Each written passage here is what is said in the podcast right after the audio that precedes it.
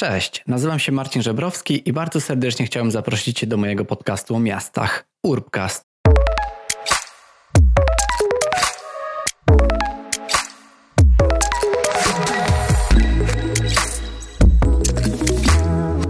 Cześć i witajcie w najnowszym odcinku Urbcastu, który jest w dalszym ciągu takim e, odcinkiem wakacyjnym z serii Urbcast na KPM, czyli Urbcast na Kongresie Polityki Miejskiej, czyli na kongresie, na którym dane mi było być w czerwcu. I z racji tego, że przeprowadzałem tam różne wywiady, chcę się nimi z Wami dzisiaj podzielić, bo uważam, że były właśnie bardzo ciekawe, a w takiej dość krótkiej, przystępnej formie, tak żeby złapać taką esencję tych rzeczy, o których moi rozmówcy czy rozmawiali, czy prezentowali w ramach tego kongresu. I dzisiaj Przedstawiam Wam krótką rozmowę z dyrektorem Maciejem Aulakiem. Maciej Aulak jest e, dyrektorem Departamentu Programów Pomocowych, które jest częścią Ministerstwa Funduszy i Polityki Regionalnej, które było organizatorem e, tego kongresu, na którym dane mi było być. Więc bardzo się cieszę, że było mi dane porozmawiać z osobą, która koordynowała to wydarzenie i że mogłem też porozmawiać o różnych projektach, które są realizowane przez to ministerstwo, a konkretnie właśnie przez Departament Programów Pomocowych. Skupiliśmy się w tej naszej rozmowie na działaniu miast i na projektach, które są skupione na ludziach, na, na mieszkańcach miast na tym, żeby miasta były lepsze do życia, na różnych rozwiązaniach ICT, ale także na tym, że zarządzane przez pana Macieja projekty, zarządzane przez pana Macieja departament realizuje no, bardzo ciekawe i innowacyjne też projekty. Jednym z, z nich na pewno są laboratoria testowania nowych rozwiązań dla miast, czy Human Smart Cities. I w ramach tego, tych laboratoriów, tych innowacyjnych rozwiązań, ja w naszej rozmowie bardzo skupiłem się na Urban Labach, czyli na takich miejscach, w miastach, w dwóch pilotażowych miastach obecnie w Rzeszowie i w Gdyni, które są takimi miejscami, gdzie mm, mieszkańcy mogą przyjść i podzielić się różnymi swoimi spostrzeżeniami, oczekiwaniami, ale także podzielić się różnymi danymi. No i w drugą stronę mogą też jakby zapoznać się z różnymi danymi dotyczącymi tych miast, aby móc te dane zmieniać. Więc są Urban Laby to, to, to takie punkty wymiany, zbierania informacji, zbierania tych informacji od ludzi, ale także wymiany tej informacji właśnie między, między urzędem a mieszkańcami.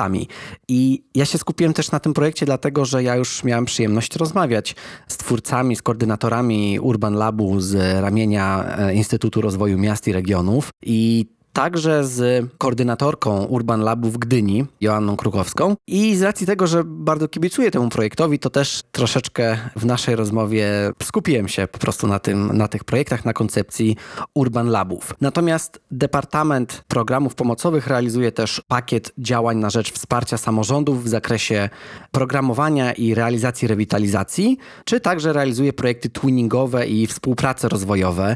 Tych projektów jest dużo, a my mieliśmy nieco całe 15 minut z panem dyrektorem Maciejem, aby na ten temat porozmawiać. Dlatego też ta nasza rozmowa to jest taka właśnie synteza tego, czym ta komórka się zajmuje.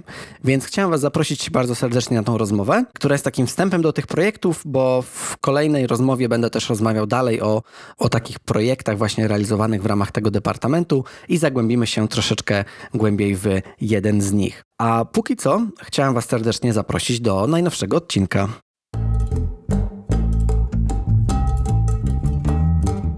Chcielibyśmy rozpocząć ten drugi dzień sceny medialnej. Pierwszym rozmówcą jest dyrektor Maciej Aulak. Dzień dobry, panie Macieju. Dzień dobry. Dzisiaj będziemy rozmawiać o działaniach Ministerstwa Funduszy i Polityki Regionalnej i będziemy rozmawiać także o pana Departamencie Programów Pomocowych i o waszych działaniach. Natomiast chciałbym tak może dla rozluźnienia na początek zapytać, e, jak się pan dzisiaj miewa, z czym pan tutaj dzisiaj przychodzi na ten drugi dzień kongresowy? No, dzisiaj przychodzę z dużą ciekawością tego, co w tym drugim dniu będzie się działo, bo mimo, że jesteśmy organizatorem kongresu wspólnie z Instytutem, to co innego jest widzieć wszystko na planie, a co innego jest zobaczyć na żywo. Także ja oczywiście jestem bardzo ciekawy wszystkich sesji.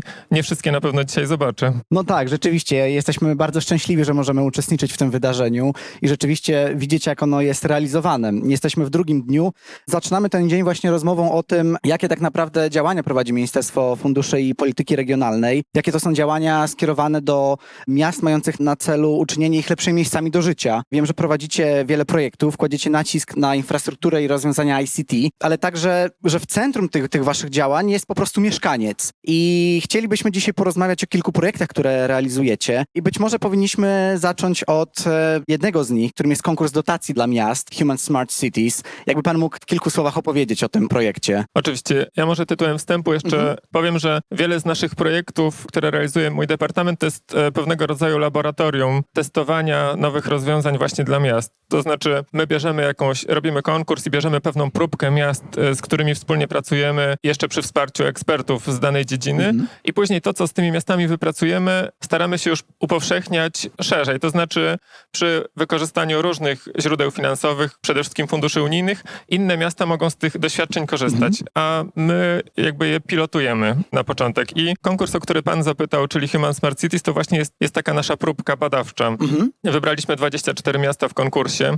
Miasta różnej wielkości, małe, średnie i duże, z którymi wspólnie testujemy rozwiązania z zakresu wykorzystania nowoczesnych technologii, dlatego e, Smart Cities, ale przy bardzo aktywnym zaangażowaniu mieszkańców. Tam jest bardzo silny proces partycypacji, bo chodzi o to, żeby te pomysły zgłaszali przede wszystkim mieszkańcy, a nie tylko włodarze miejscy. I stąd Human. Rozumiem, że Państwo prowadzicie w pewnym sensie takie prototypowanie, takie mm, proje- projekty pilotażowe właśnie z tymi się kojarzą, że to jest przetestowanie pewnego rozwiązania, zanim zostaną zainwestowane mm, w szersze środki. I chciałbym od razu tutaj zapytać, bardzo mnie to interesuje, jakie są też wyzwania, które właśnie się wiążą z takim, z takim prototypowaniem. Wyzwań jest szereg, a przede wszystkim, jak pan się zapewne domyśla, przy projektach, które są robione po raz pierwszy, wyzwaniem jest fakt, że nikt tego wcześniej nie robił. To znaczy, jeżeli wchodzimy w jakiś projekt już znany i po prostu robimy coś po raz kolejny, jest łatwiej, bo wiemy, jakie są ryzyka, wiemy, jakie są ograniczenia po stronie miasta.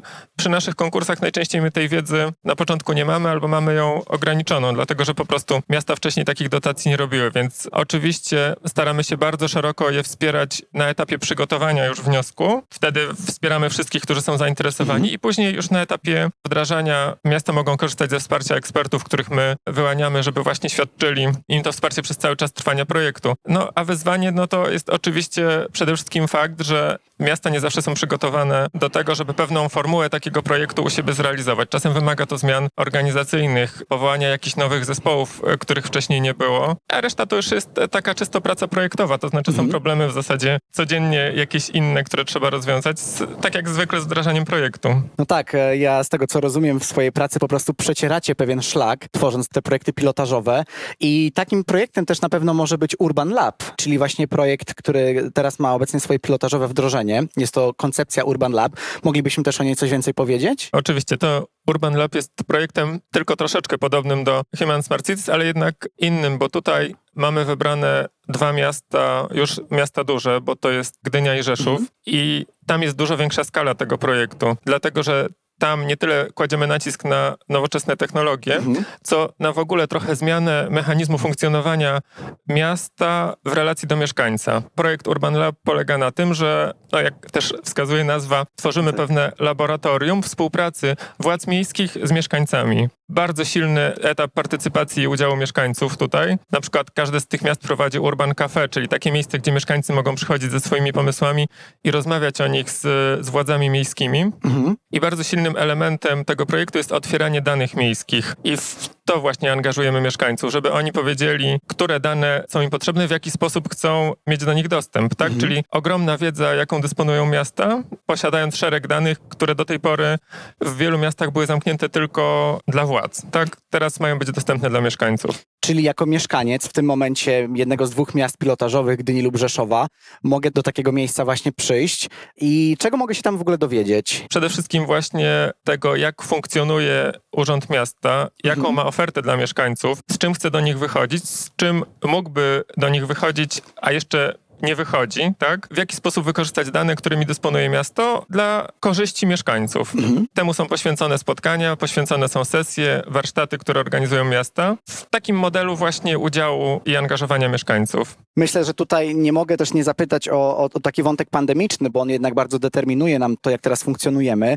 I chciałem się zapytać, czy też ten projekt w pewnym sensie no, został jakoś zmodyfikowany przez to, że też pandemia do nas przyszła. No bo podejrzewam, że funkcjonowanie takiej, takiej kawiarni, gdzie ludzie mogą przyjść i czegoś się dowiedzieć i razem porozmawiać, no musiało być w jakimś, e, w pewnym sensie ograniczone. Oczywiście my musieliśmy dostosować się do wszelkiego typu ograniczeń związanych z pandemią, natomiast muszę powiedzieć, że przy tych dwóch projektach nastąpiło to wyjątkowo sprawnie Mhm. i szybko. To znaczy ich wielką zaletą, to są projekty kilkuletnie, ich wielką zaletą jest to, że one są bardzo elastyczne i łatwo je dostosowywać do różnych sytuacji, Mhm. tak jak na przykład zamknięcie przestrzeni publicznych. Oba te projekty błyskawicznie przeniosły się do funkcjonowania w e, sferze wirtualnej i ich aktywność nie ucierpiała na tym. Znaczy wiadomo, że część wydarzeń trzeba było natychmiast odwołać, jak chociażby konferencje, różne wydarzenia na żywo. Przenieśliśmy to do sfery internetu i mieszkańcy, tak jak uczestniczyli wcześniej, uczestniczyli i w trakcie pandemii. Oczywiście też warto wspomnieć, o czym nie powiedziałem dotąd, że naszym partnerem w tym projekcie jest Instytut Rozwoju Miast i Regionów, który jest e, takim elementem spinającym oba miasta, Gdynię i Rzeszów i zapewniającym to, żeby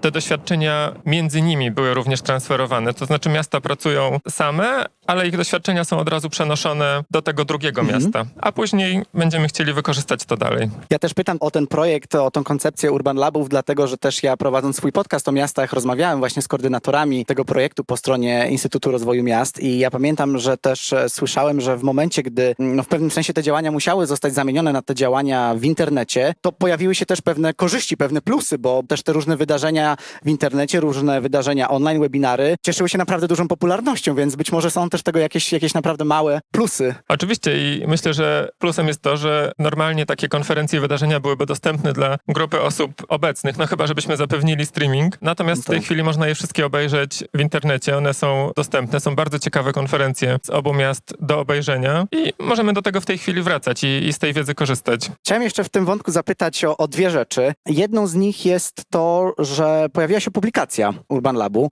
i proszę powiedzieć, co też możemy tam znaleźć. W zasadzie można nazwać ją rodzajem podręcznika, Mhm. jak taki Urban Lab realizować i jak go przygotowywać, tak? Bo naszą ideą było, tak jak już wspomniałem wcześniej, żeby na tych dwóch się uczyć i ćwiczyć pewne rozwiązania, a później przekazywać tą wiedzę dalej, żeby inne miasta również mogły taką formułę u siebie zastosować. Więc ten podręcznik właśnie ma do tego prowadzić. Znaczy, Mhm. znaczy pokazywać, jak taki Urban Lab zrobić w swoim mieście, bo każde miasto będzie opierać się na własnym doświadczeniu, więc na jakby trochę inne rzeczy do tego Urban Labu swojego włoży. Ale Czyli- metoda pracy jest określona w podręczniku. Czyli ucząc się od tych miast pilotażowych, założenie jest takie, że tych Urban Labów pojawi się w Polsce więcej. Tego byśmy chcieli. Myślę, że to byłoby z korzyścią dla miast, żeby taką formułę u siebie testować. Zdecydowanie. No ja jestem dużym fanem tego projektu. Naprawdę gratuluję tej inicjatywy, bo myślę, że takie miejsce jest potrzebne, żeby właśnie, tak jak pan mówił, o tym udostępnianiu danych, o tym, żeby mieszkańcy lepiej zrozumieli, jak to złożone miasto funkcjonuje i myślę, że Urban Lab jest na pewno dobrym przykładem tego. Natomiast przejdźmy sobie jeszcze do kolejnych działań. Ja chciałbym jeszcze tutaj krótko tylko wspomnieć o pakiecie działań na rzecz wsparcia samorządów w programowaniu i realizacji rewitalizacji. Jakbyśmy też mogli króciutko o tym opowiedzieć. Oczywiście, to jest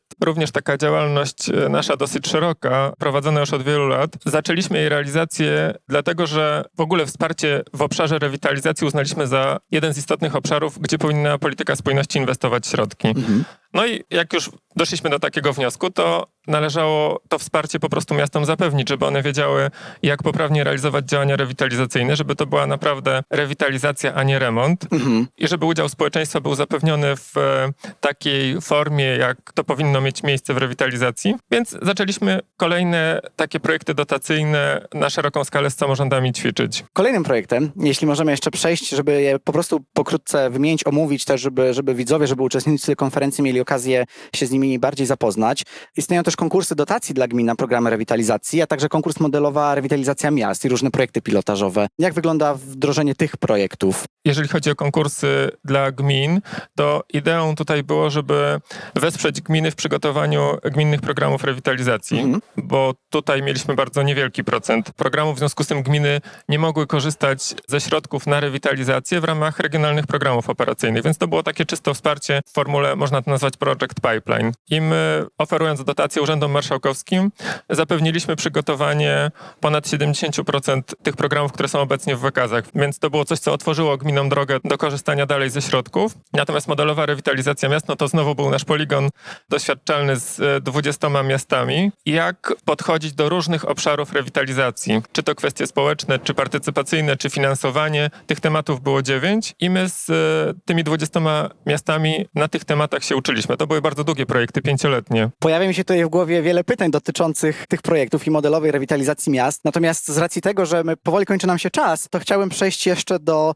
ostatniego projektu, czyli projekty twinningowe i współpraca rozwojowa. To jest w zasadzie, można powiedzieć, taka nasza działalność dodatkowa departamentu, który e, nadzoruję, ponieważ współpraca rozwojowa to są projekty, które my realizujemy na rzecz Ministerstwa Spraw Zagranicznych. Ministerstwo Spraw Zagranicznych ogłasza konkursy, my składamy w nich ofertę i świadczymy doradztwo w różnych obszarach innym krajom. I stąd uczyliśmy partnerów z Mołdawii, jak realizować działania rewitalizacyjne, a partnerów z Gruzji, jak realizować działania projektowe, czyli jak projektować infrastrukturę. Panie dyrektorze, serdecznie dziękuję za naszą rozmowę i również życzę udanego dnia. Dziękuję bardzo wzajemnie. Dziękuję.